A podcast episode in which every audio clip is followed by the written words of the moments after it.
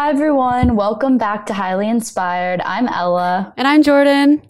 Hey guys, um, sorry it's been a while. Uh, we actually have a very special guest um, on the show today, which is exciting, Jordan. We haven't had a guest episode in, I guess, I know. a while. Yeah. Yes, we pick them very tediously. Yeah, yeah. And a little background on our guest. Um, so we have someone actually live right now from Australia, which is really exciting. I don't think that we've had anyone Um, you know, join us live internationally. Um, and, you know, some of you guys might be aware, some of you not, but, you know, every country has kind of dealt with COVID differently. And we've kind of, as America, I feel like have been very focused on how we have dealt with it, especially since there's so many different states and everyone's taking different approaches. And in past episodes, I kind of have shared my experience when I was in Europe when COVID kind of first started, but a lot has kind of changed since then. And um, it's easy to kind of get wrapped up in, in U S politics and not pay attention to what's going around across the world. And there's been a lot of different protests that have been happening in Europe and in Australia. And I came across this um, this Twitter thread um, from our guest, and it really spoke to me because it really highlighted kind of how intense everything is in Australia right now in terms of government. This meeting is being recorded. In terms of uh, government, um, you know, government regulation. And I reached out to our guest and asked her if she would come on and just kind of share her experience firsthand as an Australian and what the government is like right now. And I was in Australia right before COVID. So, you know, I think Jordan can kind of relate, especially as Americans. You know, Australia is a country where people speak English and it's kind of a similar uh, shared culture in that sense. Um, so it was just very shocking to kind of see this tweet and, and hear her perspective. Um, so she's on with us, and she actually has to remain anonymous just because things are are so intense in Australia there, and it's it's actually really dangerous to speak out against the government, which I think kind of highlights how serious this this discussion is. Um, but yeah, we want to we want to welcome our guest on if they want to say hi to our listeners. Yeah. Hi, everyone. And hi, girls. And yeah, thank you so much for having me. It's um, great to chat with some people outside of the country, which we haven't had for over a year now. Yeah. yeah. Um, what part of, if you don't mind, are you, can you tell us what part of Australia are, you're in? Like just yeah, even sure. broadly? Yep. So I'm in South Australia. Um, and that is probably one of the states that has actually suffered the least um, okay. comparatively across the country. So yeah, I am by no means sort of in one of those states that's really had a really, really awful time. Um, but yeah, things that's have um, been a bit intense across the whole country, and it, it really is getting worse, I feel, in the last few months. So what do they determine, like which which which states of the country are more intense in terms of lockdown rules? Does it have to do with positive tests? Is it like based off vaccination status? What's kind of like been the protocol? So Australia is like the U S in the sense that we obviously have states that operate independently. Um, the difference between Australia and the U S with COVID is that you guys have sort of had a real push and pull with your politics. You've had states doing completely different things.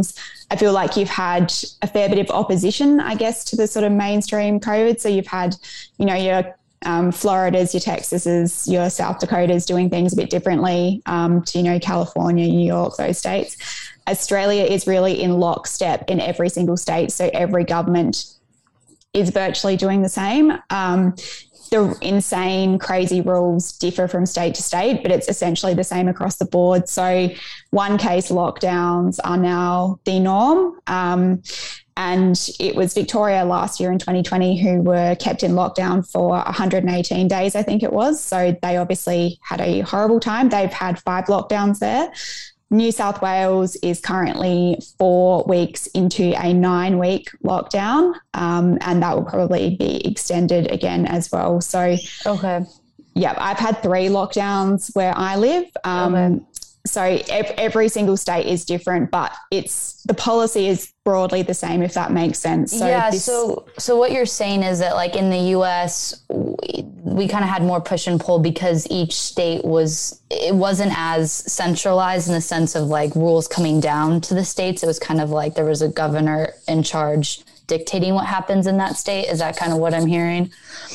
Yeah. So again, it's this is really an interesting topic because it gets to how bizarre things have been in Australia. So our federal government, um, I think it's similar in the U S, they don't actually have a lot of power over the okay. states in terms okay. of there's very limited national rules that they can bring in. So in twenty twenty, when COVID first hit, the government implemented a nationwide lockdown. When that was lifted, it sort of the power got thrown back to the states. And now I would say the federal government in Australia, the only thing they have control of right now is the international borders. The states are calling all of the shots. So the premiers, what we call it is um, what you guys would call a governor of your state. So we have premiers um, and they really hold all of the power and they are the ones that are driving the policy in Australia. It just happens that every single state mm. and every premier is this monolith of thought and policy, and it is uh, uniform across the entire country, even though we have different governments operating in every state.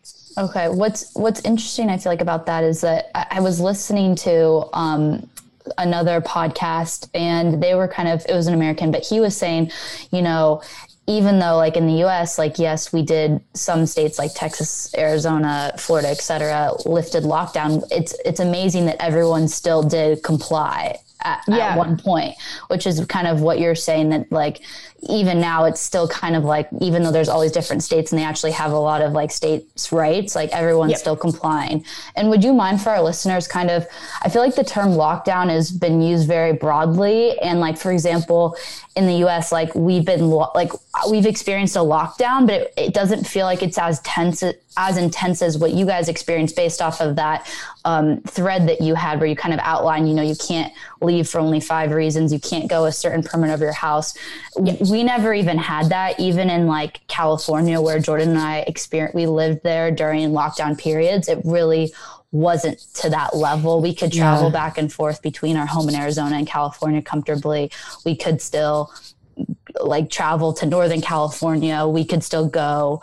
Um, we weren't questioned where we went. So could you kind of just walk us da- through like what the definition of lockdown is in Australia? Sure. So um, again, getting into the absolute nitty gritty of rules is different in every single state, but broadly it is the same. So a lockdown here is a stay at home order.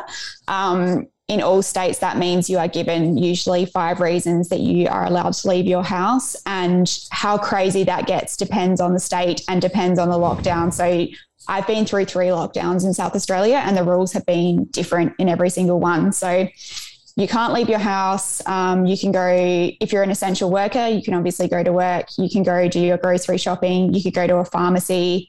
You're allowed to go for a COVID test um, and a vaccine if you want to go get a vaccine. And you're allowed to leave the house for outdoor exercise. But obviously we had that perimeter here in the lockdown. We just came out up here, which was two and a half kilometres, which I think is about one and a half miles. Um, yeah, so it, it's basically everything is closed. The only things that are open are your pharmacies, you know, petrol stations, gas stations, sorry for you guys. Um Okay. Supermarkets. So, so minimal. You, what, so minimal. What happens when you, if you break one of these rules, what happens? Is it like, do you go to jail? Do you get fined? Is it a slap on the wrist? Is it? Again, it, it really ranges, and the policing has gotten increasingly aggressive as this has gone on. So during the first national lockdown in twenty twenty, I would have said it was sort of like more a slap on the wrist. Like if you weren't doing what you were meant to do, the cops would just sort of be like, you know, can you... whatever, don't do that, do this. Um, and it, it has got progressively worse as time has gone on. So, for example, in South Australia at the moment, the fine for not wearing a mask is a thousand Australian dollars. And you can also be arrested and charged with a criminal offence, which actually happened to a woman uh, last week or the week before. She was actually arrested for not wearing a mask at the supermarket.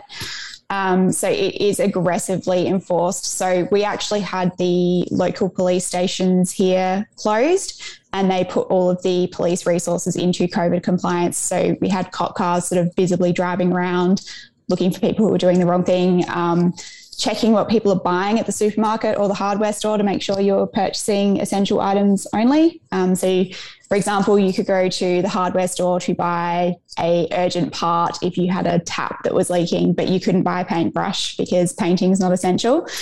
Um, so that what that who de- of- who determines what is a need versus not, especially in regards to like a house supply or, right. or a, a, so, di- a diet item? Who can determine that? So that that really gets to the heart of a lot of the problems we are having here in Australia. What I feel is actually a diabolical problem is that the police get to decide this. So they decide what is essential, what isn't essential. And as you just pointed out, that is very, very broad. So what is an essential job? Um, you know, what is an essential item to purchase? So in New South Wales, for example, the police came out and said, for example, they didn't want to see anyone buying shoes because they didn't think shoes are essential. You know, what if, what if what you're a nurse and, kid and they are growing, right. and that's every right. year they, every six months they need new shoes. That's right. So this sort of really intense power, and as it has gone on, the police have really been given more and more and more power, and there is just so much interpretation. It really depends on the individual cop that you run into as to how they are going to interpret and enforce that law and what it means. So that to me has actually been one of the most disturbing parts of all of this, is that there's no... It's just when you have laws that are just so broadly open to interpretation, I think that's when you start to get abuse of power. And yeah, it's, I think, a very, very slippery slope. That's really interesting. Did you, so in America, for example, we like last summer in coinciding with COVID, we also had this whole movement that actually was kind of criticizing the police. And, um, you know, like it was, it was actually more of a left leaning, um, issue, which is interesting because it was kind of this weird, I don't know, it was kind of this weird um, contradiction because being, you know, politically speaking, being pro-lockdown was seen as left view, but also being defund the police was seen as left view. Yeah. But now, you know, I think that the only way that authoritarian governments can kind of accomplish their goals is actually to partner with the police and, um, like you said, kind of give them the power to be making these decisions like, oh, is a paintbrush essential? Is it not? Um, has there always been kind of previous to this, had Australians kind of had a lot of conflicts with the police, or did you, or police, or did you guys kind of more coincide with them and they weren't as kind of aggressive and in, in, in your business? No, I feel like policing in Australia has always been drastically different to the U S A. And I don't know whether that's largely um, because we don't have guns. Um, I think policing in an environment where anyone can be armed and they have that constant worry mm. probably produces sort of a different result just naturally than the police here obviously know that no one can really pull out a gun. Like it just doesn't happen. You know, people here, they have like, you know, a knife or a baseball bat or something. That's the sort of, um, so no, I feel like policing has always been very peaceful here largely. So we also had those protests, by the way, because people here just copy what America does. And they had these protests and everyone was kind of confused as to what they were protesting about because there's That's really, really funny. Yeah. It's funny you bring that up because I'm now remembering when I was, when I was in Sydney in December of twenty nineteen, we, I actually saw someone get arrested and we didn't know what was going on because it was the most peaceful thing ever. Like the police didn't have a gun up. Like literally, yeah. They didn't even have to use handcuffs. Like the guy just like sat there, and I was like, "Wait, is this like a an arrest? Like what, yeah. what's going on?" And so we were just we were just eating dinner and like watching it go down. And the guy got in the car like really calmly, and I was like, "Whoa!" We were all like, "Whoa." Yeah, it's it's so I mean, obviously, just like every country, we have violent crime, we have all those things happen. But by and large, I feel like it is a very, very different situation. And yeah, so when people were protesting here sort of about the police, everyone was just a, well, a lot of people were sort of a bit confused because they were sort of protesting about an issue that does not really exist here. Um, so yeah, that was quite interesting. So no, it, I have been... Um, very shocked and confronted with the behaviour of the Australian police forces. I have always seen the police, you know, if I see a police officer, if I'm out at night, you feel comforted, like you're happy to see them out and about. Um, now I see a police officer and I automatically feel nervous. It's, it's a really bizarre feeling. I've never had, obviously, a run-in with the law or anything. Like I said, I saw cops as a, a positive thing, you know, They, you see them around, yeah. Their presence is comforting. Yeah. It's good to know that they're keeping an eye on things. And now I feel just as a perfectly normal citizen that that vibe has totally changed. And the police have been I know they're just doing their job, and they can really, they have to enforce laws that the government bring in. But I feel that the aggression of the policing as this has gone on, and there's been no pushback from the police whatsoever, being like, this is sort of a ridiculous rule, we're not going to enforce that, which has happened in a few places in the world. I think I think it's, yeah, happened, it's happened in the U S. Yeah. The yeah. L A County is multiple times has tried to be like, in Orange, so we lived in Orange County, or we, yeah, we lived in Orange County, which is actually the most like conservative part of California, I would say. And like when the, the lockdowns happened round two, the sheriff's department was like, we're not enforcing this. Sorry. And then when L A just tried to remand, keep a mask mandate when the U S lifted it, which now we might be having another mask mandate. I don't know. It's confusing. Um, yeah, so- they're like, they're like, yeah, we're not enforcing that either. So it, it just depends. I think at this point, I feel like at this point, because there's kind of been this like allegiance of the police and people that are also resisting the government, like people that are kind of your average day cop, like they, they have better things to do than enforce COVID, which, I mean, that's lucky for us and unfortunate for you guys.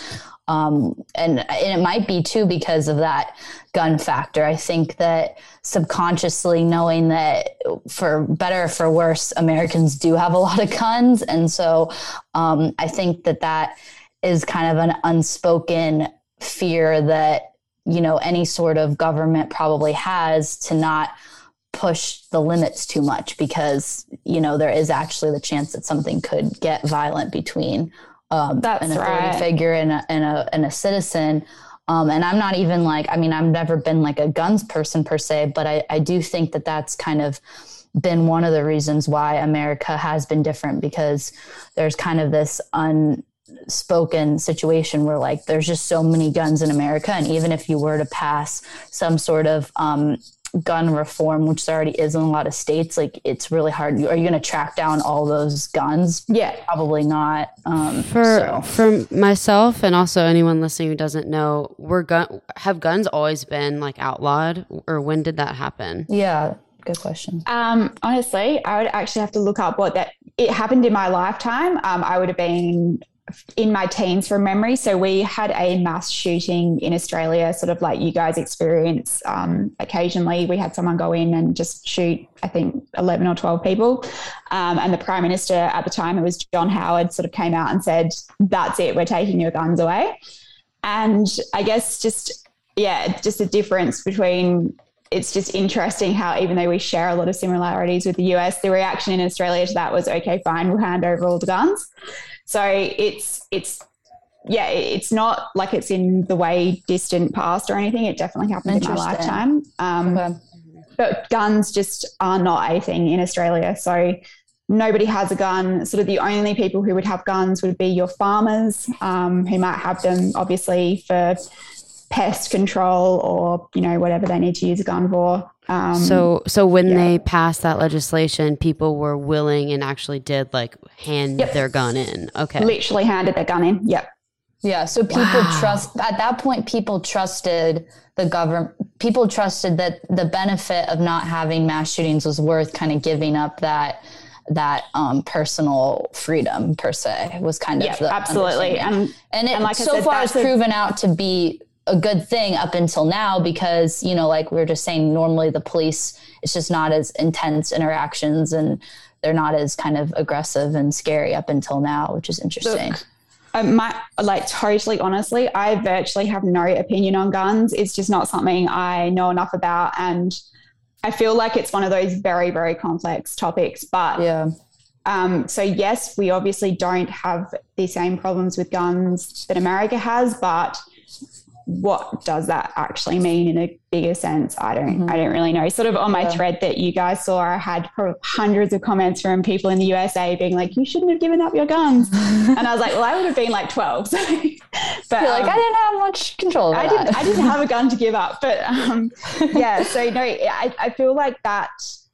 And as, as you said, rightly or wrongly, I'm not saying either way, that I think does make a massive difference to policing. Um, That, yeah. yeah, that the police just do not have to worry that the population, a street full of people can sort of, you know, band together and go, get out of our street. You're not coming into our homes or anything like that. It just, we have no, none of that power. So, yes. and, and is that good or bad? I don't, I don't yeah. know. Yeah. Have you and guys, since you guys don't have that, you've been, there's been a lot of protests I've seen, like that has kind of been your guys' way. Has that been like the main way of resistance, is all these like mass protests? I would, would you say? So I would say the protests have been pitiful and tiny and very few and far between. Um, we've really only started having protests in the last couple of weeks, and that is because obviously people are just getting to breaking point. Um, the This is, and this is what I was trying to get out when I, when I wrote that Twitter thread, was just the human misery and suffering that is occurring across this country is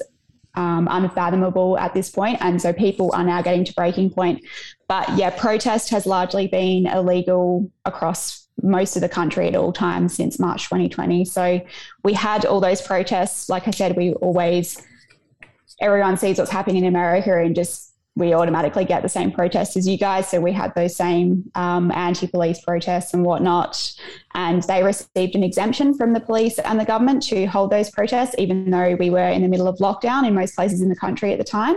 And now that these people are trying to protest lockdowns and other COVID policy, it is being policed in a highly aggressive manner. And the two-tiered policing, I also think, is incredibly dangerous, because they've now set up this, you know, we're going to allow certain people to protest, but if you want to protest against us and the government, we've made that illegal and you can't do it. So people are too scared to go out and protest because they will arrest you. Um, they have set up a special task force in New South Wales to hunt down all of the people who attended the New South Wales protest um, last week. So they are actually scrolling through C C T V footage and putting photos up of people and asking the public to dob them in so that they can go and fine them one thousand dollars or arrest oh my them. Gosh, that is terrifying. Wow. The so word hunt, how, even just using the word hunt with that, so I mean, that, that is, is what it is, yeah. yeah. That is the word the police used.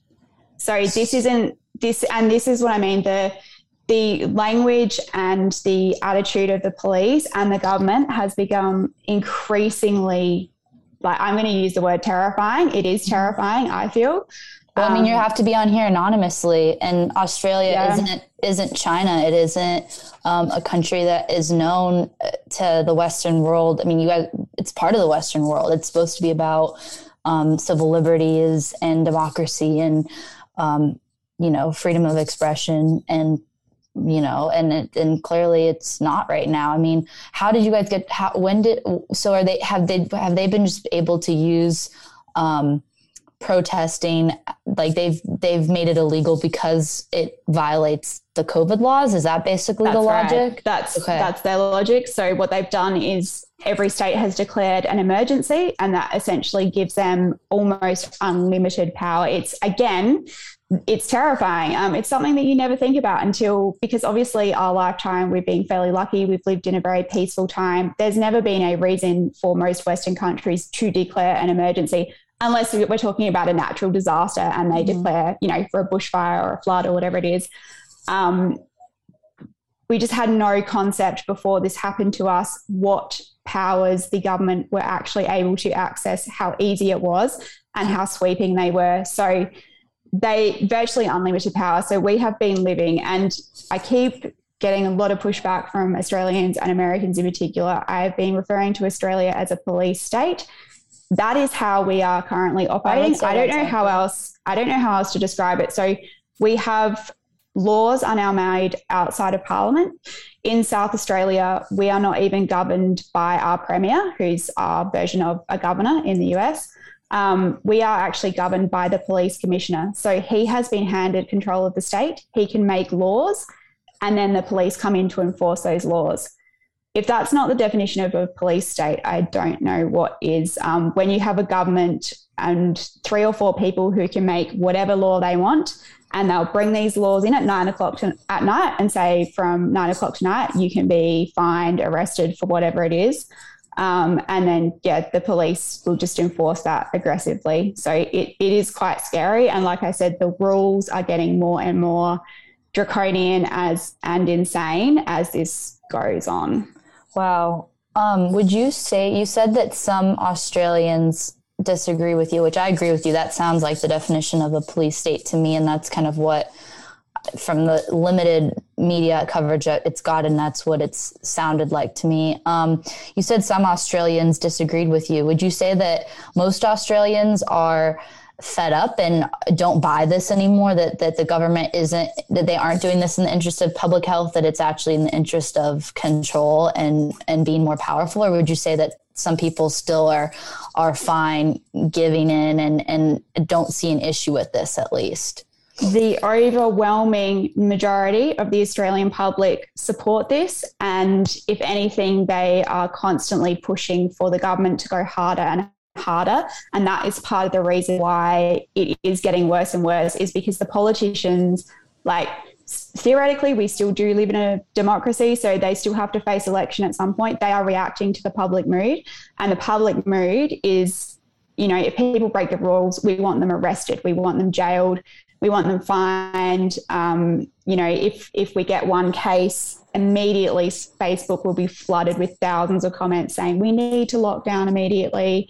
Um, so if, if anything, it, it really has been, I would say it is, has been very, very difficult for me to even come across someone who is worried about what is happening. Do you think that that, num- that majority might actually be somewhat skewed? Because if you guys have been, I will say this, like being locked down and just being on the internet versus like interacting with people face to face, you know, it's, it, you get kind of more of a sense of what, like if, okay, for example, if you guys online, like, all right, so you can't even speak out against the government because you could get um, in trouble, um, and you can't leave a certain mi- mile radius of your home. It's kind of hard to even get a sense, right, of like who actually is in support of this, or do you feel pretty confident that it's like the majority of Australians and it's not just like a a facade um, that it's so majority. I so I agree with you, and I think I think it's twofold. So I think the majority, I think it is accurate that the majority are saying this. So they will say, I support it. If someone sort of says, oh, you know, another lockdown, they're like, oh, well, it's saving lives. I feel like there is a massive force where people are saying what they think they should say mm. and not necessarily what they truly believe. And the other problem in Australia is that the suffering that is being created by these policies virtually gets no coverage. And so a lot of people, and I feel this has been the case across the world, where there is a particular class of people who can work from home, who have a privileged life, like you have a roof over your head, you don't have to worry about buying food, you have a family that gets along, um, you know, you've got a good support network. Those people um, are so far removed from the reality of life under these policies for a lot of the public. And like you said, when you're locked in your home, you're locked in your state, you're locked in your country, you don't get out to speak to the range of people you would normally speak to. Um, you know, you don't hear about the um, middle-aged guy who's in the process of losing his business and his house. You don't hear from the woman who's locked at home with her abusive husband. Mm. You know, the kids who are a year behind in their schooling now and, you know, they're depressed. You, if you happen to live in a privileged bubble, that is all you see, and you think it's all just fine. And people are afraid, um, and this is sort of why, you know, I'm forced to be anonymous, is because I do have a business, and the public backlash for speaking out against these policies, um, you'll be called a murderer, you don't care about human life, you're selfish, you're a horrible person. It's creates damage to your brand. So a lot of people are actually silenced by the community itself. Mm-hmm. So a lot of this suffering is just happening in total silence. And I feel like this is why I have started posting just these really graphic tweets, if you like, because this is the reality we are living under. And it's like people don't want to face h- how it really is. And when you lay it out in writing, it's absolutely horrifying. Um, and yeah, it, I feel like, so yeah, sorry, I've gone off on a tangent. No, I, I think that you're right. Jordan, I think you can kind of speak to that. We've experienced that with some of our friends in the U S, and it's gotten to the point for us where we're just like, we don't, we don't like, we don't want to be, we don't want to become, you know, where you guys are at, or where even countries that are worse off than you guys are at. And, and so that's why we're now like taking the stance, every conversation I can, I I will bring this up if, yeah. it, if it feels appropriate. Anything to me, and I've said this on the podcast a million times, but anything to me that is like a restriction of freedom, really in any sense, I view that as a red flag. And I think that at the beginning of COVID, we we were already predicting the stuff that we're literally hearing from you right now. Um, and yeah. all of it has panned out, and it's going to continue to pan to pan out until like the collective majority wakes up to it. Because what's happening is when all of these authorities, since they've realized how well we did with cooperating, going into our houses and staying locked down, going Um, onto online and, and working from home and doing literally everything step by step that they were suggesting us to do. Um, we proved very cooperatively. And so now it's like once those authorities have realized they've they have all this power, like it's really hard for us to hard for people like that to get um, to to for like I guess yeah throw away that power. They want to keep expanding it. And so um, I mean, I'm not a psychologist or anything, but that is some sort of prediction that I have, and I think that it's really really scary because um, I mean I feel I feel sorry for you and, and your business being at stake. Like that is your livelihood and or a livelihood, and um, yeah, a lot of people that are um, in the lower income groups. That COVID is not um, meant for that. You can't have luxury. Yeah, it's luxurious to to be elite and, and not have well, to worry about the outside world. That that's exactly right. And I have to say, one of the, the comments that gets thrown at me all the time, and I, I really can't stand it, is money doesn't matter, the economy doesn't matter, businesses can be replaced, lives can't. Exactly as you just said, shelter, food, your immediate safety are the basic human necessities.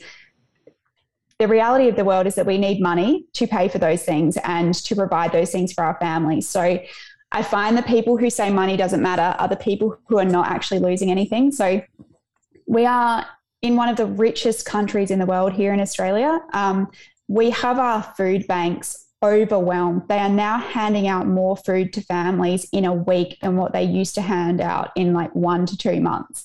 So things are very bad. People aren't okay. This suffering is, like I said, is happening in silence. And it really, um, and so I am impacted obviously by what has happened. However, I am incredibly privileged. I have a roof over my head. I have a husband who has a steady job. We have an income, but obviously I'm very close to the suffering that a lot of people are going through. And it is, I am ashamed of my country. I think the way just the indifference to what some people are going through and, you know, abandoning our own citizens overseas. We are putting single mothers out of work. We are taking kids out of school. It's, I could go on and on about the, the harms in Australia. You know, just about every single metric for population health and wellbeing, we are failing, and it is getting worse by the day. Divorce is going up. Domestic violence is up. Um, child exploitation material coming out of Australia has doubled during this pandemic. Child abuse has gone up. Um, every we had a, a university did a survey a couple of weeks ago. The article just came out yesterday. twenty percent of Australians in the last two weeks have thought that they would be better off dead. twenty percent. twenty percent. One in five Australians. And this is reported on as if it's fine. It's just not a big deal. It's in the backwaters of the newspaper. Um, we have child and teen self-harm in Victoria, where they had their really long lockdown last year, went up by one hundred eighty percent. Kids presenting to emergency departments with attempted suicide or self-harm.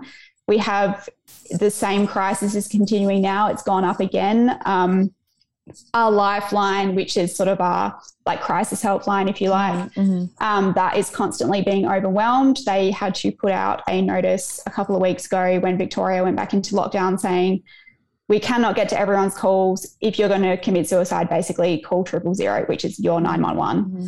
Um, that is where we are at in this country right now. And it's um, people are losing their jobs. They're losing their businesses. They're losing their life savings. Um, it's just...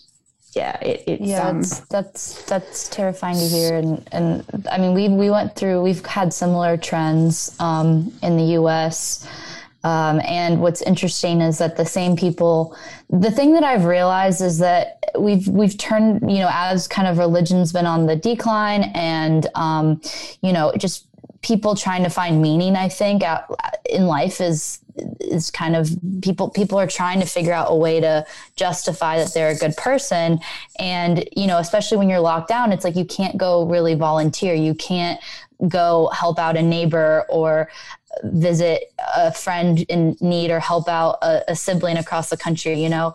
Um, and so what we've resorted to, because I think humans want to feel like that they're good people and that they're contributing, is that, oh, we just go online and we call someone Um, a grandma killer because they're saying that actually we should look, relook at COVIDs and actually weigh the risk and rewards. And that's easier than actually, you know, having that discussion and, like you say, presenting the facts and being like, okay, well, you know, if we agree that all human life is equal, and right now, because, you know, either people are naturally immune or vaccines have been rolled out or et cetera, you know, there aren't that many COVID deaths that justify this amount of suffering. And actually there's more people dying from suicide versus COVID. Like, we haven't even been able to have that um, discussion. It, it sounds like you guys as well. And because we haven't been able to have that kind of critical discussion of making sure that all lives are viewed as equal, and you had to do that risk and a reward analysis. Um, you know, I think that that was the issue with COVID from the, the get-go. If we really were about saving lives, we would have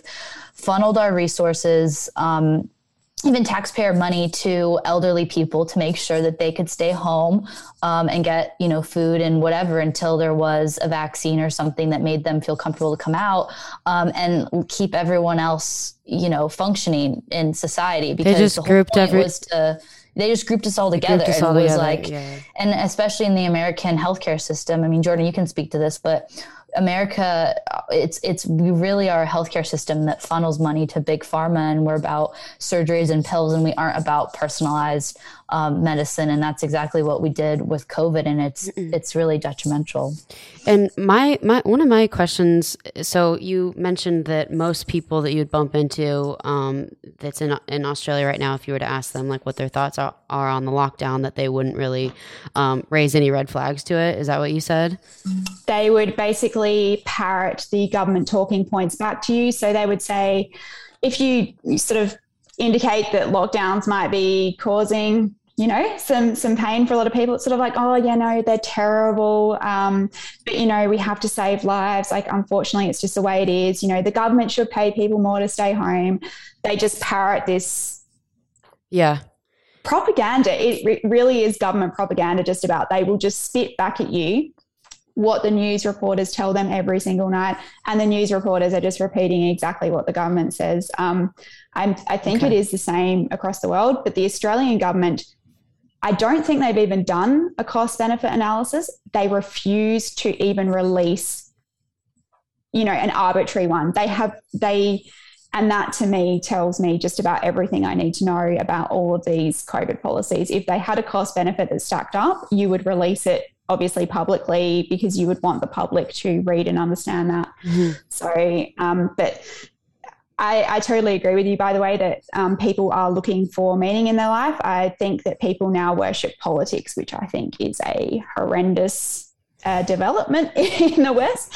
Um, but what has shocked me in Australia has been the, we have, I don't know how much um, you guys have heard, but we have had a few instances of just subhuman cruelty in the way that we've treated people, and people are just fine with it. So we are denying people the right to say goodbye to their dying relatives. Um, there'll be no COVID in the state, no one in hospital. So my own grandfather actually died, and we weren't able to say goodbye to him. There was no COVID in the entire state at the time. We have people. What? So Oh my yeah. Did he die of COVID? What did he die No, no, no. No, no, just old age. So it was oh just gosh. his time. Um, oh, but I'm what's so happening is, is... That's horrible. Thanks. No, like, you know, unfortunately, it's just one of those things in life. Yeah. But yeah. the point is that he was locked up in a hospital and unable to... He would have rather have died a year earlier and been able to be with his family than shut up by himself in a hospital. We have locked old people up in nursing homes, cut them off from their families. Um... We've had babies die because they would not fly them from one state to another to get the specialist care they needed. One state denied a heavily pregnant woman access to their hospital. It was her, she was living in a, um, Australia is huge, so it can be a bit hard to, she was living closer to a hospital that was technically in a different state. Um, and that state would not give her an exemption to cross the domestic, invisible, you know, domestic border to go to that hospital. So she had to wait around to get a flight to a hospital that was far further, and one of her unborn babies died as a result of it taking longer for her to get to hospital. So that's so not okay.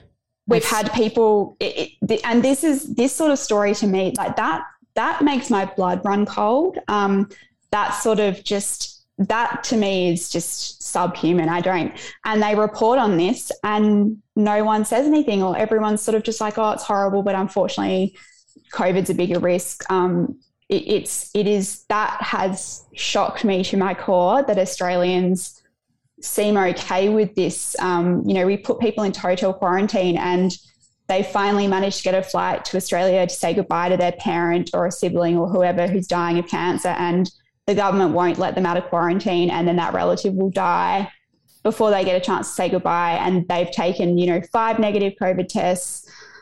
They've, they're fully vaccinated, um, and we are still doing this to people. And for every story that hits the media, there's probably a hundred others that that didn't hit the media. Yeah. So. So what do you think Australia's end goal is? Are, is everyone vaccinated? Is that what the end goal is? They want everyone vaccinated, or is it is it even go further than that? Because clearly this this isn't, if if pregnant people are dying, if people are, are dying alone, it, this isn't about humanity or, or saving lives. It's dehumanization. Zero COVID has become a trap for Australian politicians, so they fell into this by accident. Um, the public, you know, there was one survey that was done, and, and a lot of people have said it wasn't accurate, but it, it probably just gives sort of a semi-reflection of what Australians think. They said they thought they would have a thirty-eight percent chance of dying if they got COVID. Um, just, I had some guy on Twitter just the other day, and he sort of said, you know, if we let COVID go, we'll have two million hospitalizations. And I was like, this is not even in the realm of reality of what, of what would happen if, if we did have a big COVID outbreak here. People are just absolutely hysterical, and that is pushing the government to clamp down on this zero COVID policy, because whenever we get a single case, um, people just panic, and I cannot see an end point. Their targets they have sort of started releasing for vaccination to sort of, as they call, stop lockdowns, are unachievable. We will never, ever hit those vaccination targets. Why won't ever. you hit it? Because of people resisting, or because there literally isn't enough of them? Uh, no, people just don't want them. So there's a whole story with the AstraZeneca vaccine in Australia, which I can go into if you guys are interested. Yeah, but, um, yeah go like, for it. They, I just don't think in any society you are going to, you're not going to get to that ninety percent vaccination level. And and they're talking about the entire population, population, sorry, so children as well. Mm-hmm. Um, it's just not going to happen. Parents are not going to be vaccinating their kids under ten for COVID. They're just, mm-hmm. it's just not going to happen. So mm-hmm. zero COVID, there is no end. Our Prime Minister has come out yesterday and said that he sees lockdowns continuing into twenty twenty-two. Um, and they will just keep locking down over and over and over again. So uh, the people who are, are sort of regurgitating back what they've been told, what I don't understand is this is the third lockdown. The first one, okay, w- when was the second one? Was that like summer of last year or? So the three I went through, we went through obviously when COVID first hit, then the second one was in November, and then obviously the one we've just come out of. Um, but there's been seventeen lockdowns in Australia. Okay. So across the board. So obviously each state is independent. So, but so you guys pretty much have not reopened like the U S has at no, any point. And you have no. not lifted any mask mandate. So masks have been a very, very odd tale in Australia. So right up until November last year, where I live, um, we were still being told that masks didn't really do anything. Now, all of a sudden, just last week, they've decided to mandate masks everywhere, just like the U S had. So um, mask rules have been really one thing that has varied massively across Australia. Um, so I had not even had to put on a mask at any stage at all during this pandemic until last week. Okay. So, um, but in Victoria, they've been widely mandated. New South Wales now, you have to wear a mask as soon as you step, step foot outside your house, like literally everywhere. Um, that that's just been one of those, one thing that has varied massively across the across the country. Yeah, I would say I would say now that the, the tide is turning. I think that from my perspective, the goal, once I once I figured this out about two months in, I was like, okay, the goal is for everyone to be vaccinated. That seemed to be the goal in my perspective from the government's point of view. And I think that when we were, I don't think the U S is in a mass state of hysteria in terms of the general population. I think the general population's over COVID and isn't scared yeah. of it as a disease.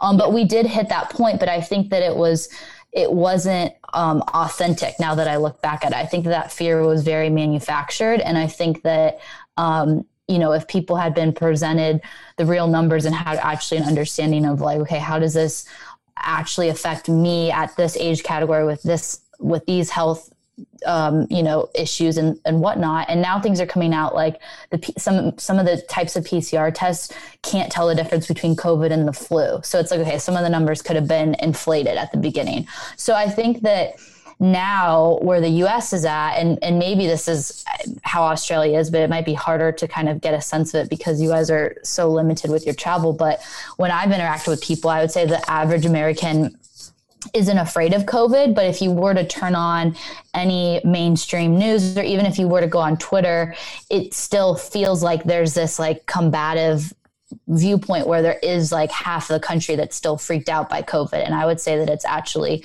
um, a minority. Uh, Jordan, you can agree or disagree.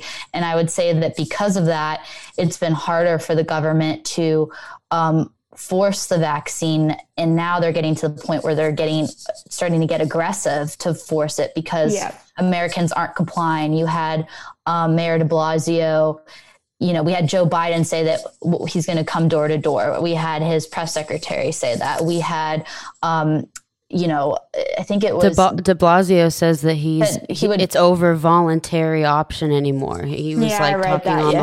The whole panel. Yeah, yeah. Andrew Cuomo's like, well, we're going to put you in a car and round you up. It's just like the wordage is very, very disturbing and having well, as in perhaps, very, um, you know, perhaps they'd had a conference call with the Australian politicians or something, and they were like, we can really get some ideas from you guys on how to. Uh, Run oh, a country well, into the ground. I think that yeah. I think that we're headed towards all these other countries, and I think that that was the plan from day one. I think that if I think that if if I think they, they would have liked America to be at the point as some of these other Western countries are, and and unfortunately for them, we haven't gotten there well, yet. But I think that after this summer, it's gonna get intense real soon. Um, mm-hmm. At least that's yeah. my feeling. I agree too. Absolutely. I, I think the government poli- policy response drove the fear. So I feel like when, when lockdown, sort of that word came to Australia in March twenty twenty, and the government, like sort of everyone could see where the government was going, they started bringing in restrictions, and then it was like, we're just going to end up going into this Chinese style lockdown. Um, just, It was it was just so wrong from the get-go, and I, I feel like people saw that government reaction, and they actually their fear was a reaction to the policy itself, not because they understood anything about the virus. I think it was this natural, if the government are reacting in this manner, it must be that serious.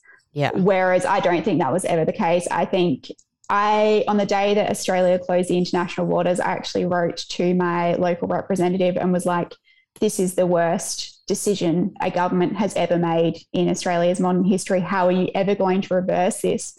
Mm-hmm. Um, and when they started talking about lockdowns here, the first thing I did, I was like, this just can't be right. I was like, the cost, you know, they were talking about a two week shutdown, and I obviously look like an absolute idiot now because I wrote this email to my M P and was like, you know, the cost of a two week shutdown is just so extreme. And, you know, here we are like mm-hmm. going on two years. Mm-hmm. Um, it, Just I, I downloaded our pandemic management plan just thinking like this cannot be what Australia's policy is, and obviously it's not. So th- this bizarre worldwide groupthink with lockdowns, how we all ended up just following one after the other, um, I think, yeah, there, there's something very sinister going on with that policy. Yeah, yeah. No, it's yeah. it's very sinister. And I mean, Jordan and I have done some research into some different theories and stuff, but we don't need to get into it right now. But I think what's interesting is when I was in Europe, and our listeners know this if they've been kind of following Jordan and I's story, but it was very basically the sentiment in London when I was living there in March twenty twenty was like, hey, you're a crazy American for overreacting. We're going to stay open. We think this is just a flu. Wash your hands. You're not going home. So like I was basically in class and studying abroad, and I was raising concerns because I saw that um, Trump had placed a travel ban on China. I had seen that Italy was shutting down. And this is the first time in our lifetime that we had seen, um, you know, Western countries like freak out. And, you know, you were seeing uh, hazmat suits and like death toll numbers. And it was it was also new. Never seen that before. We hadn't gone through this before. So I actually was fearful, you know, at the beginning. Um, I wasn't concerned that I would die, but I was concerned that I would get trapped um, overseas if something were to shut down. And the, senti- the public, yeah. the public sentiment among the British was, you Americans are overreacting. Like, we're fine. We're not going to shut down.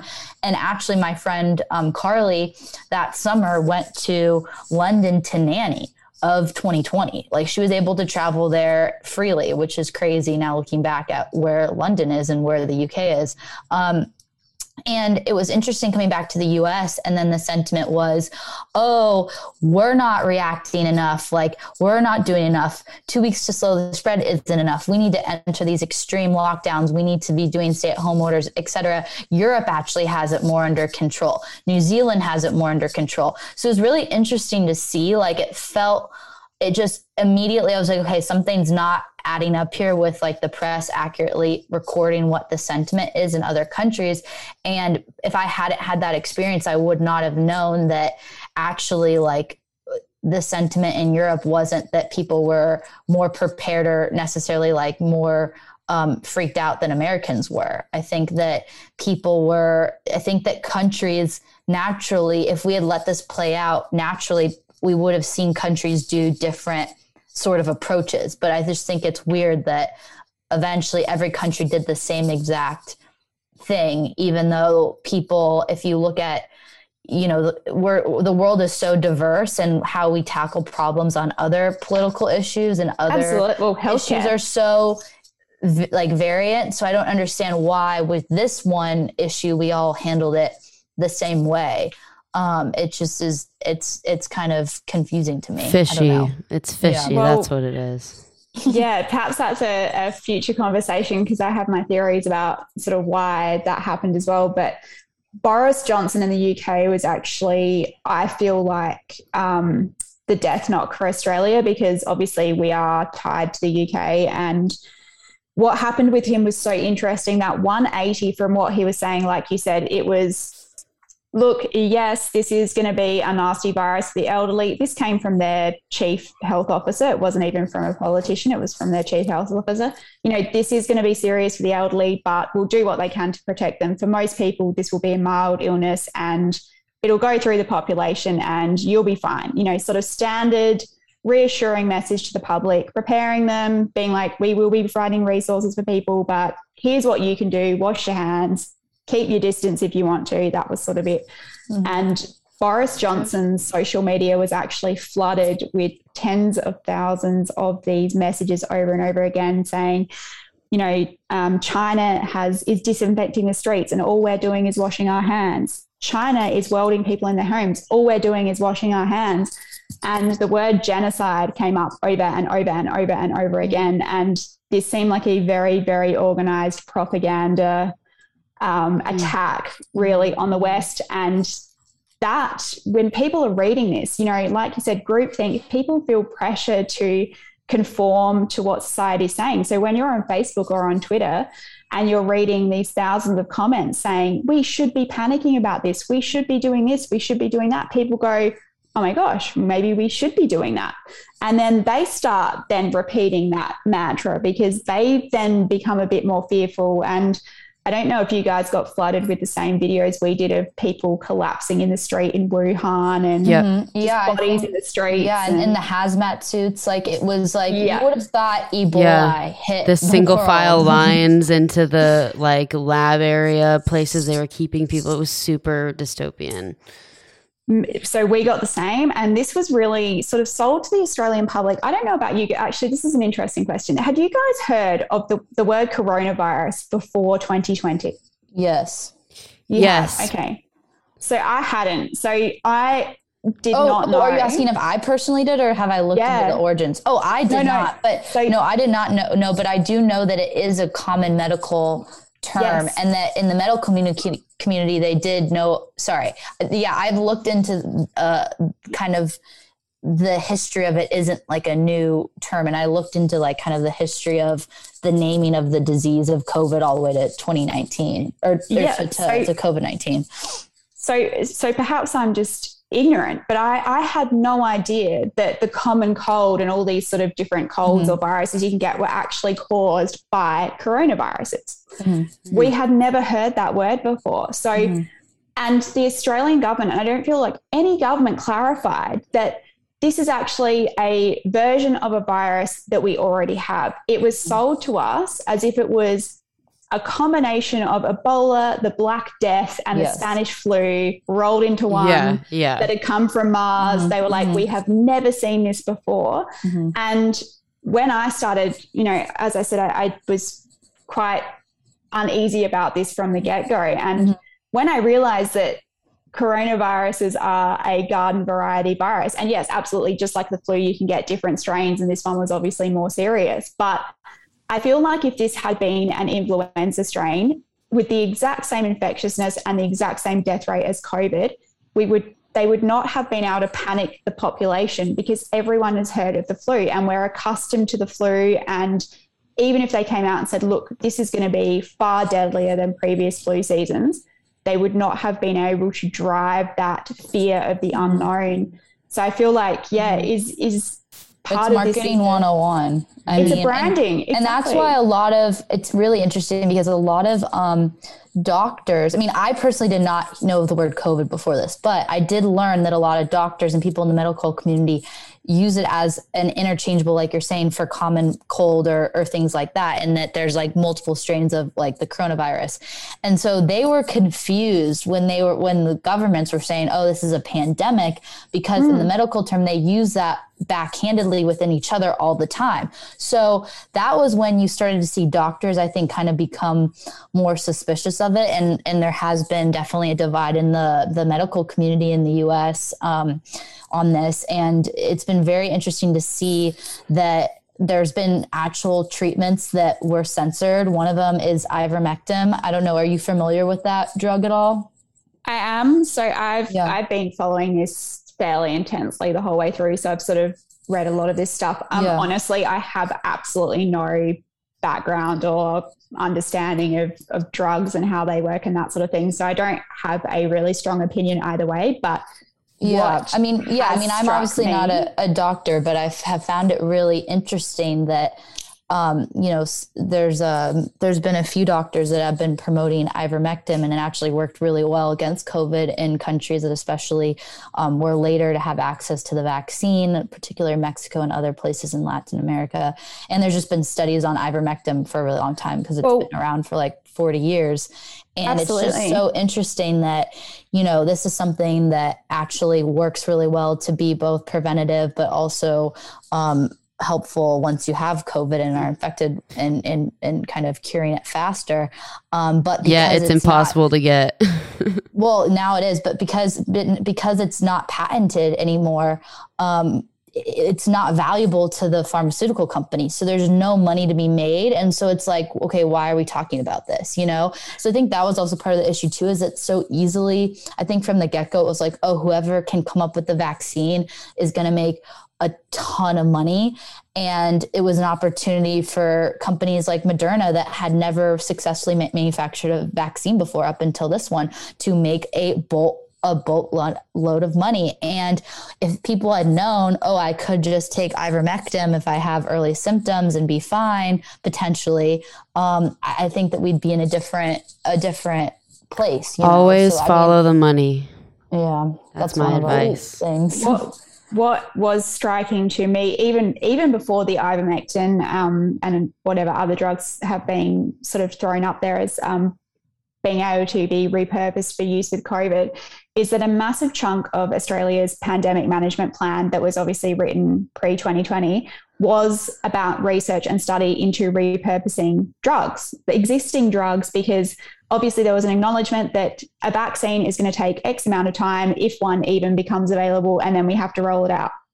So there was a really big focus in this plan of putting a lot of resources into studying and repurposing existing drugs that we know are safe that may be used in treatment.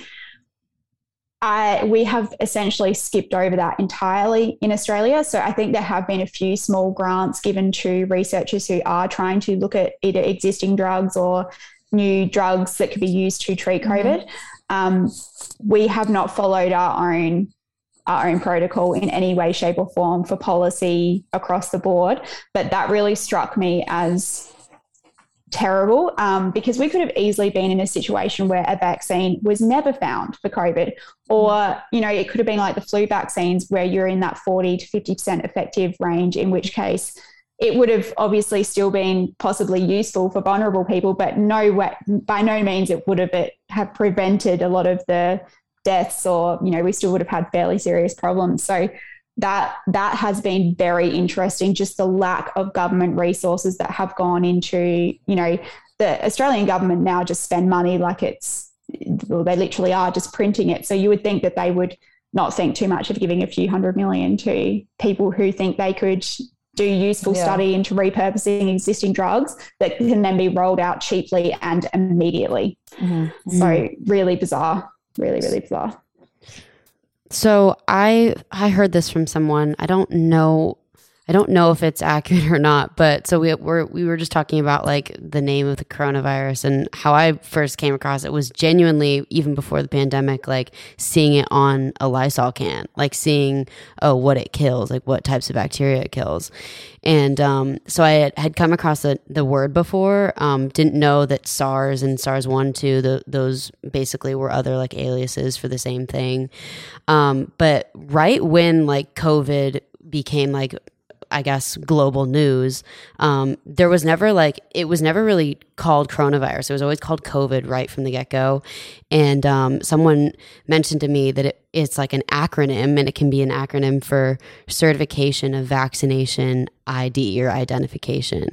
And that has just like, I've had that in my head for so long, and I, I probably should do more research on it. But ever since they told that to me, I was like, wait a minute, that's like, that's weirdly specific. And the word COVID as like an acronym, since all the letters are like typically capitalized, like that could fit the bill for that, like, I guess, descriptor. So I don't know if you've come across that. Have you seen that? Um, but it just is, it's, it's interesting to me. Yeah, it is interesting. Look, no, that's, that's not something that I have come across. Um, the thing that has struck me is looking back over previous research done by a lot of these really sort of prominent characters like Anthony Fauci, Neil Ferguson in the U K, um, is that the policies that have been implemented have been studied in the past, and they failed when they have been used in the past. Like obviously not to the anywhere near the extent we saw in twenty twenty, but these sort of restrictions and other N P I policies actually were used across the West during the Spanish flu, um, and they failed exactly as they have played out across COVID, where mm. if there was a benefit, it's almost impossible to detect, and certainly not enough of a benefit to be issuing mandates. Um, so that was very interesting That's to really me. Interesting. That I haven't heard that. Yeah, so I'll send you guys some stuff. It, it was, yeah. It's just, um, it was a lot of these same names that have come up again and again and again, um, particularly from the U K and the U S A, who have sort of been, you know, what's the word? Like not the ringleaders, but sort of these very prominent figures sort of driving a lot yeah, of this. Taking the up front the runner, yeah. In the, in the yeah, yeah. So yeah, um, it's it's just weird, the whole Fauci thing. I mean, he, it's crazy. He's the highest paid um, government worker in the entire federal look government. You know, it's crazy. There's that saying where they're like, one man can't change the world. Well, I think he has, and it has not been a good thing. He's um I feel done the most damage to this world that a public servant could ever possibly do. Anthony Fauci, I think he's been a very net force for bad through yeah. this yeah. pandemic. It's crazy what that doctor title can can do to you in terms of people um, looking yeah, towards you for guidance and advice well, and and it, authority. It's crazy because when's the last time you've seen a patient? You know, like it's crazy that what's cra- what's interesting about the whole believe the science movement is it goes back to what I was saying where, you know, it's it's become so easy to quote unquote be a good person. It's become so easy now to be quote unquote an expert or follow the experts. And science is, if you really are a believer in science, which I am, science is all about questions and, and conflict and going through the scientific method in order to figure out the best possible solution and knowing that science can change based off of new variables. But with COVID, we've treated it like an absolute, like a religion this entire time. And it's been yes. very actually anti um, scientific. And it's been weird to like put Fauci on a, a pedestal um, as like the only doctor in this time that we can turn to. And I mean, even with something as simple as when I got braces in middle school, I went to three orthodontists and they all had different things to say about what to do um, with my teeth and their different approaches. And that's something very small and pretty Um, manageable. So something as uncharted as a, a pandemic, you would think that the more experts in the rule, the room, the better um, the solution would be and the more adaptable we would be as new information comes in. But it's actually been the opposite. It's been very yeah. few experts in the room. It's been very few. It's been um, disencouragement of being adaptable, ad- you know, adjusting to the science. And it's been very absolute, which is really disturbing to me. There was someone that just came on the most recent um, White House press briefing. And it's really confusing because right now the C D C just went back and said that even if you're fully vaccinated, you have to be masked inside. Yes. And, and Biden said, you know, he gave this huge announcement, no more masks if you're vaccinated, as an incentive to vaccinate people. So it's been, there was a story today where someone asked um, in the press briefing, Some a reporter asks like, okay, well, where do we stand on masks? And the, the woman just says, well, we, we follow the science and we're going to keep following the science. It's like, okay, okay. what does that mean? Well, talk about, talk about scientific method, because you just brought that up, Ella. I completely agree with everything you just said. Well, a big key component of the scientific method is at the en- very end, you analyze your results and you gauge whatever um, next steps off exactly. of those results. So since when have we foregone results nowadays, that is with the lockdowns? Okay, what were our results from the first lockdown? Did that help anything? Did that improve our status of people's health with COVID, the amount of cases, et cetera? Okay, we should have revisited that. Same with masks, same with the vaccine, same with all of these components that have all fit into this pandemic.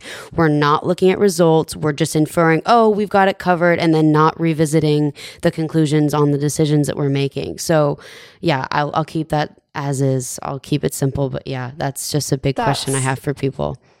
I, I couldn't agree more. And like I said, what was horrifying to me is that they had concluded they had done this with the Spanish flu. So mm-hmm, that's in really the last, they have done a lot of study on what policies were used during the Spanish flu. And I'll, I'll send you guys this one paper that I just read and I was like, oh my goodness.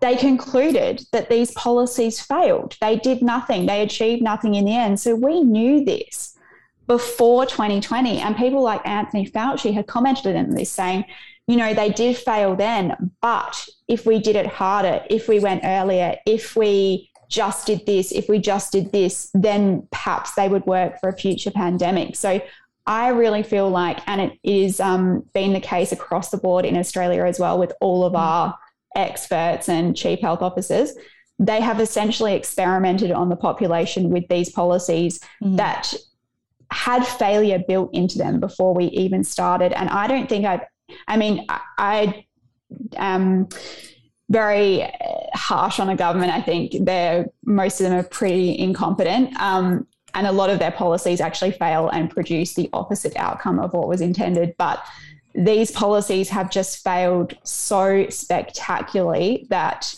it is unbelievable that we are still persisting with the same thing over and over and over again. And I feel like for you guys in the U S, and when they start saying we're going to bring back mask mandates or whatever other stupid rule they're bringing back, just point to Australia, because every single day our governments sig- signal that they know these policies don't work. So yeah. we have COVID marshals, social yeah. distancing, masks, capacity caps, hand washing, sanitizing.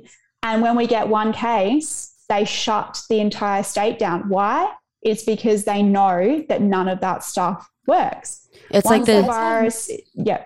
Sorry, go ahead. No, I didn't mean to interrupt. No, once the virus has seeded into the community, it's virtually game over. It will do whatever it na- its natural pattern is. Mm. I really don't think anything we have done has had much impact of anything. And I think the few things that we could have done that may have helped um, reduce the deaths, we haven't done. So like you said, just very simple things, giving everyone uh, government-backed sick leave perhaps for the year and saying, if you get symptoms, we'd like you to stay home and we'll cover your wage for the two weeks for you to stay home, to try and sort of reduce that spread of people being infectious in the community. We didn't give older people the resources to say, look, if you want to stay home and that's your choice, we'll put these resources available for you to access so that you can isolate if that is your choice. Mm-hmm. And if you choose to interact with society, here is a list of things that we recommend you do, you know, perhaps meet your family outside, whatever it is that they think yeah. may work. And that would just be a recommendation that people can either follow or not. Um, and just, so I love that. To me, yeah, to me, the Australian government is telling the world every single day that not only do these policies not work, but they know they do not work. Because mm-hmm. if they did work, if we have zero cases in this country and masks, social distancing, COVID marshals, aggressive policing, cleaning theatre, sanitising, capacity caps, we've banned dancing, we've banned singing. If all of those things wait, combined... Wait, you, you banned... Sorry, I don't singing? want to... Ha- you banned singing and dancing? Yeah, so... Singing and dancing where I live has been banned for most of the time. Um, Footloose. There was a brief, there was a brief period where it came back, and then that now they've banned it again. but, yeah, but, this is not that's a free so sad. Western no, state, so, this country. This is this is insane. Um, wow. It's like yeah, the definition. I don't know what's worse, that or the paintbrush. I don't know what's worse. So, so yeah, singing. Oh. So. I, I have a story for you guys. So I was at a birthday a few weeks ago, and this was before the full lockdown, but they had brought in these heavy restrictions because we had one case, so everyone needed to panic. They banned singing and dancing, and I was at this party, like I say party, sorry, a gathering for someone's birthday, and there was probably about twenty people, and two of the girls were dancing, just just the two of them, having a bit of a boogie off to the side, and the police saw them from outside and actually came into the venue and were like, stop dancing, like you are putting people's lives at risk. And I was sort of like, what on earth? It was just one of those moments where you just want to be like, do you feel like heroes? Like, is this really the best use of police resources? And the joke was, we're all very close friends. So we're hugging, we're, you know, doing what we yeah. do. So I was like, is stopping these two girls just dancing really Are there something capacity? That we need to pursue? I'm in, I'm in what is anything right sacred anymore? Like, what well, is anyone enjoying? I, I no, that so boggles you, my mind. You, you girls will love this. So, in Australia, I think one of the questions you sent me through, Ella, was like, "What is everyday life here?" So, yes, everyday life, yeah. So it's things can be appear to be semi-normal for brief periods of time. And people who don't work in an impacted business are probably think everything's normal, but restaurants, cafes, venues have all been under heavy restrictions since March last year. So even though you may be able to go to the pub that week, that pub can't turn a profit because they're under capacity caps. So people don't realise that. But basically a lockdown or restrictions can come at any time. So in an hour's time, we could get a case and they will put the whole state back into lockdown. So they cancel weddings, one case. So, so they cancel. So there's no, we're probably never going to be able to go to Australia because if you were to open your borders internationally. It, That's right. Yeah. So this is what I say where there is no end point, because even if we vaccinate everyone who wishes to be vaccinated, we are still, I, I think, still likely to get thousands of deaths here because just because we're talking about that very old, you know, people who are ninety plus, mm-hmm. who even if they're vaccinated, if they get the flu, they're likely to die. Like a lot mm. of old people die from those sort of viruses because they just can't mount a response. So, yeah, yeah. Anyway, it's almost like dying of old age at some point because you're exactly gonna, so you're gonna die at something, and honestly, something, like something will cancer, pick you up. Some virus, and it's gonna it can, it can be something that isn't gonna kill a young person, but yeah, because you're old, it, you're just that's, pneumonia. That's right. Yeah, yeah. But I, I just have to share with you the rules that we're living with at the moment. So we've just come out of lockdown. Um, mm. So the rules for weddings. So they so this is. Again, this is a little bit of a first world problem, but I don't want to dismiss it because getting married is incredibly important for a lot of people. And that dictates when people have children. Like, I don't really care what people think about that. For a lot of people, that is very important. Mm-hmm. Like, they want to be married before they have children. So having their wedding delayed is actually a big deal for them. Um, so the government will come out and they'll introduce a lockdown or restrictions, and your wedding can be the next day and they will just cancel it. So you lose all of your deposits, the venue, the food, the flowers, everything. So much so, money. Yeah. So we've come out of this lockdown. The rules for weddings is you have to wear masks. They will let the bride and groom take their masks off for the ceremony. And then only the bridal party is allowed to dance, and they're allowed to do one dance to one song. And then dancing and singing is banned, and everyone has to stay in their seats. And it's a cap of fifty people. So this, this insane... micromanaging, like I can't even explain how insane these rules are. So they were letting for a while the professional football go ahead, and they had were allowing fifty thousand people into the sports stadium, and the rule was that you had to wear a mask as you walked into the sports stadium, and then you could take it off as soon as you were in.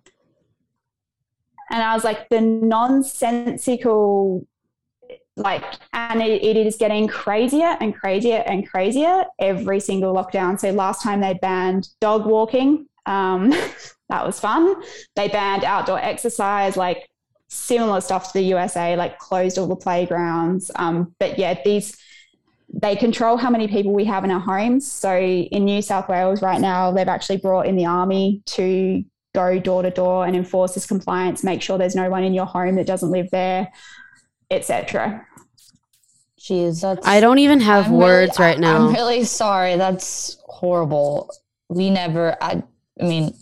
No, I'm. I. It, it wasn't. It wasn't like that our entire experience, and it's so different. I mean, I don't know how much you've seen of like what U S life is right now, but like, I mean, I. I mean, I was. I've been in Texas. I was in California for the Fourth of July, and like everything's. Besides having to wear a mask on a plane, like everything is really normal. I go to work yes. in person every day at a full office. I go, like, no one polices me. I can go out to clubs, bars, no capacity. Um, as of right now, depending on the state that you're in, you don't have to be vaccinated. I think that that's going to be That's going to change in September. It's, it's going to change really gonna... fast in the fall with that, which is really scary. And, yeah. um, but I don't think that America is exempt. I think that we could become a police state at any moment. And that is the, the end goal, in my opinion. And the end goal is a police state with uh, forced vaccinations. And I, I really don't want what has happened to Australia and some other countries in Europe to happen to us. Um, do you have any advice for Americans and kind of things to appeal to people? I think right now, I think because we don't, we, we, we've been so cut off from the rest of the world, you know, this is the first time people can't really internationally travel. The only place yeah, people absolutely. are internationally traveling is Mexico, and Mexico's more open than the U S. So like, we really yes. don't have a sense of like how bad things are right now. So like when, when Biden comes on, or when um, Fauci comes on, or someone comes on is like, hey, we're going to do a, a, ma- a, a vaccination requirement so that you can travel or so that you can do this. People don't really see it as a big deal because we haven't, um, you know, we've, we've been slowly coming out of lockdowns, not regressing yeah. at all. And now we're hitting this regression. And I'm worried because people haven't been exposed to what's been happening in Australia that we might be be blindsided. So what advice would you give to us Americans to make sure that we we stand up now before it becomes uh, too late? Two pieces of advice. One would be to shout down this unachievable zero COVID. Um, obviously, I don't know how much that's been pushed in the U S, but yeah, it yeah, seems to be that that's where they think they can get, where we'll vaccinate everyone, we'll force everyone to do this, and then we'll have no COVID deaths and it'll be this massive political victory or whatever it is they're aiming for. So if that, if it, that's been pushed hard in the U K and Ireland and those countries. So I, yeah, I'm not quite sure whether that has been I don't been think featured. It's been pushed here because we're not an island where I think you guys are. Like I, the first time I heard that was in New Zealand and I was like, yeah. oh, well, that's easy for you guys. You guys can close your borders and make sure no one leaves. And not that that's a good thing, because I don't think that's a good thing. But I think that because the U S isn't um, an island and we're so big, like that's not really... that isn't seem to they they like I think they tried to say that early on, but no one's really pushing that narrative. I would say the biggest thing right now is like everyone's vaccinated or we're locking yeah. down again. I would say that's kind of the point. But even then, I don't think that's a good thing either because, so, you know. Yeah. Abs- so I think at this point, we cannot conceding anything to this nonsense narrative is a mistake. So people come out and they say, it's just a mask. Well, I don't necessarily have a problem with masks in the sense that if there was a virus going around and it turned out that masks, uh, you know, would stop you passing the virus to your grandma, say, I would wear a mask when I went to visit my grandma. I don't think masks work, but just as a theoretical thing, mm. I'm not opposed to masks as an intervention if they worked. What I have a massive problem with is the mandates, and mandates based on very, very flimsy evidence, I think are extremely dangerous. So I think falling into the trap of saying, oh, it's just a mask. Oh, it's just capping venues at seventy-five percent. Yeah, it's, yeah. It's just staying home for a week. I think even conceding, and I get a lot of pushback on this and I really don't care, um, you know, it's just a mask, you're so selfish. And I'm like, well, we are handing the government so much power to allow them to make mandates based on virtually no concrete solid evidence. And I just think that as a concept is very dangerous. So I think you need to push back against all of it. I don't think, you know, you can say, sure, recommend masks. That's fine. Like I said, mm-hmm. you can put advice to people and say, look, if you're of this age profile, we recommend you wear a mask, catch up with your friends outside and avoid mass events with young people. That's what we recommend. And it's up to you whether you take that advice. I have no problem with that. The mandating of this stuff. Um, and let's face it, there's virtually no good evidence mm-hmm. for just about any of it. Like you said, we're not even looking at the results of these policies.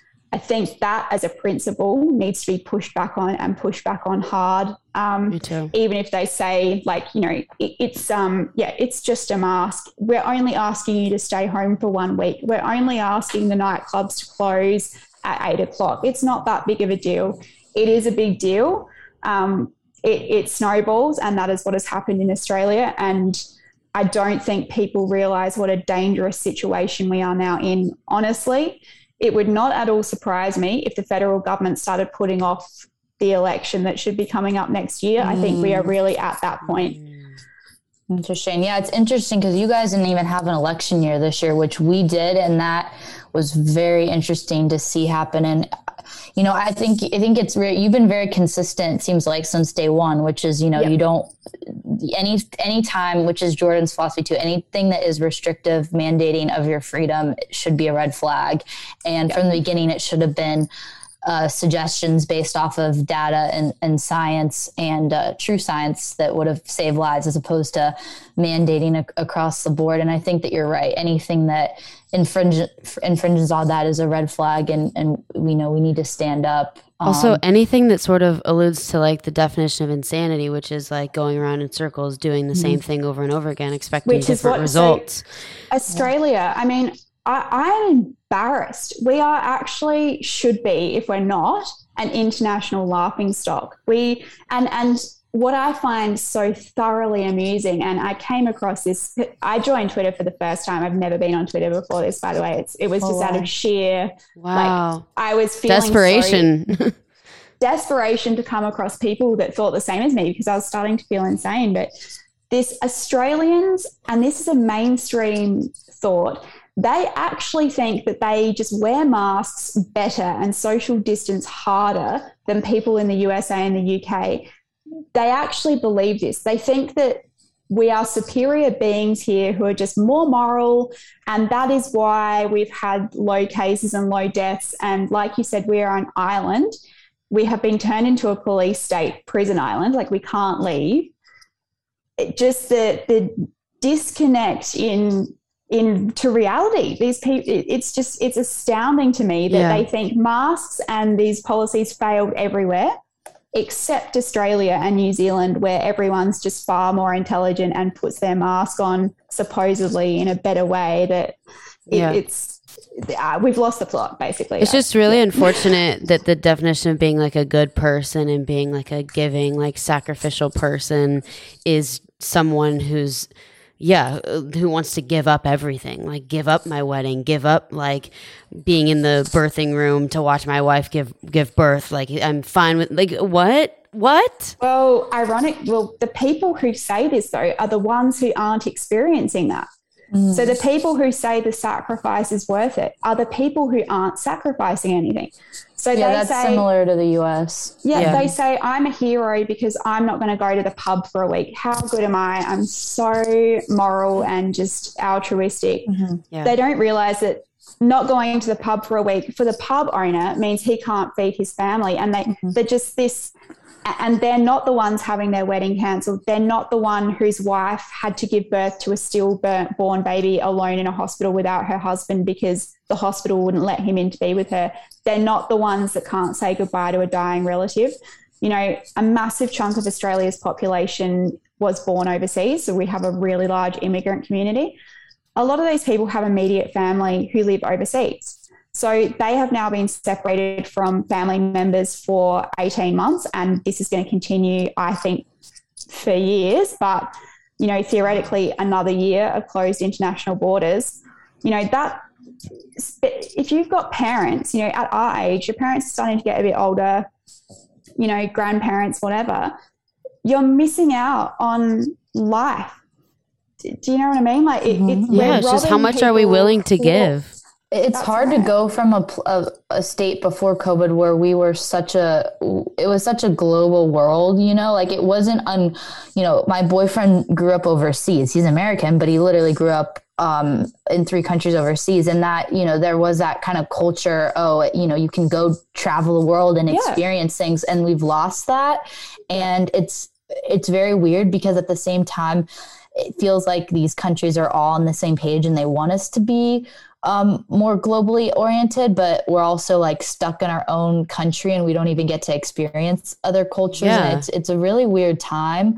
Um, and it is it's just it's just very confusing and, and depressing. And I would say um I my advice honestly is that I think that in my, you know, I relate to like the elite situation, because not only did we had politicians like Nancy Pelosi, um, Newsom, which he's actually getting recalled in California right now. Yeah, rules for uh, thee, not for me. Yeah, like he, rules he for thee, is not possibly for one of the worst leaders in the Western world. I agree. Along with Jacinta Ardern. Oh yeah, he actually he actually has a really good chance of um, of losing this recall election, because I hope not, he does. Yeah, because so, it would be such a lesson. It's just a smackdown of this double standard sort of leadership. Yeah. And yeah, I think it would be a my, good wake up call. My, I, I hope so. But my advice too is that what we've seen in the election is that COVID, um, and, and Jordan and I are from Arizona, a state where they're actually doing a, an audit right now of the election. They're, they're coming across a lot of, a lot of fraud. And um, my, my concern was because of COVID, everything, you know, whether it was intentional or not, that's a, that's another discussion. But the fact that we you know, two, like a month or two before the election, rolled out mass um, online or not online, but mail-in ballots that we had never processed. That type of voting, it used to have to go. We changed the protocol of the entire voting system. Certain laws changed of how late you could count ballots till. We had um, in Arizona in a lot of different states used to have to go to your specific polling location so they could track the ballots more carefully. And um, they didn't do that. They used, uh, you know, it's coming out that they used Sharpies in our state that actually bled through the ballots and made it hard for them to go through the reading machine. So what was scary was while we were going through COVID, um, we we didn't really like hold, it, it took us a while to hold these politicians accountable. And even um, people like to say that, like, for example, in America, American politics, okay, the right at the beginning was more anti-lockdowns. Um, but Trump was the president when Fauci recommended that we lock down. He was the president That's that right. said two weeks to slow the spread. And so yeah. even though his base ended up being kind of pushing the narrative of, of being anti-lockdown, and even though that's kind of become the more mainstream view now, what it, what would have happened if day one all Trump supporters had said, no, we are going to work tomorrow? Like, imagine mm-hmm. what a different place we'd be in now. Oh. And like I yeah. kind of um, I'm saddened that we weren't we didn't band together from day one, because it's it's just conceding that one time pushed us back so far, unfortunately, uh, like you mentioned earlier. And my worry with you guys, you know, just about to go into an election in the next year or so, um, be careful, make sure that things are being done ethically and that the politicians are held accountable, because um, that really didn't happen in our last election. Things were Um, kind of taken advantage of, of how we were in lockdown while we were voting. And it made it harder to um, have the elections run like they usually do. Yep. Absolutely. And, you know, fraud or no fraud, who knows? But the point is that when they do rush through these new processes, and everyone knows they're new, it's and we all know how you it, it yeah. it's room for error, but it, it just automatically makes people uneasy, and that undermines confidence in your democracy. And that is such a bad thing. You know, you really need to have confidence that your elections are being held fairly, transparently, mm-hmm. and that people can trust the results, because I'm sort of one of those people that whoever wins, wins, and I will accept that result. Mm-hmm. And, you know, yeah. you can accept that when you lose uh your party loses an election that you obviously wanted to win. Um, but when you have confidence that that is genuinely just the way the majority voted, most people are just like Whatever. accepting of that. Yeah. It's, it is what it is. Mm-hmm. So that, um, but look, we've lost control here. I, I, like I said, at this point, and gosh, I hope it doesn't happen, but I could see the federal election being postponed or put off under the cover of COVID. Um, we really are at this point of just, the laws, just, just um, the government can ban dancing and enforce it with the police. There's no parliamentary oversight. There's no opposition. You know, the opposition party here is just cheers on what the government are doing and are like, well, we'd do it even harder. You know, mm. if you lock down for two weeks, we would have done it for four. You know, that's that's oh, our wow. that's our opposition here. We have no no counterbalance at all, and it really does worry me. Uh, it, it's um, and and I get a lot of like, you're being, you're overreacting. I'm sort of like, look, everything I said since March twenty twenty, unfortunately, has played out how I feared it would, with the border closures and zero COVID and all of the other madness. I was sort of like, there's no political exit point from this trap that mm. we have created here in Australia and New Zealand as well. So.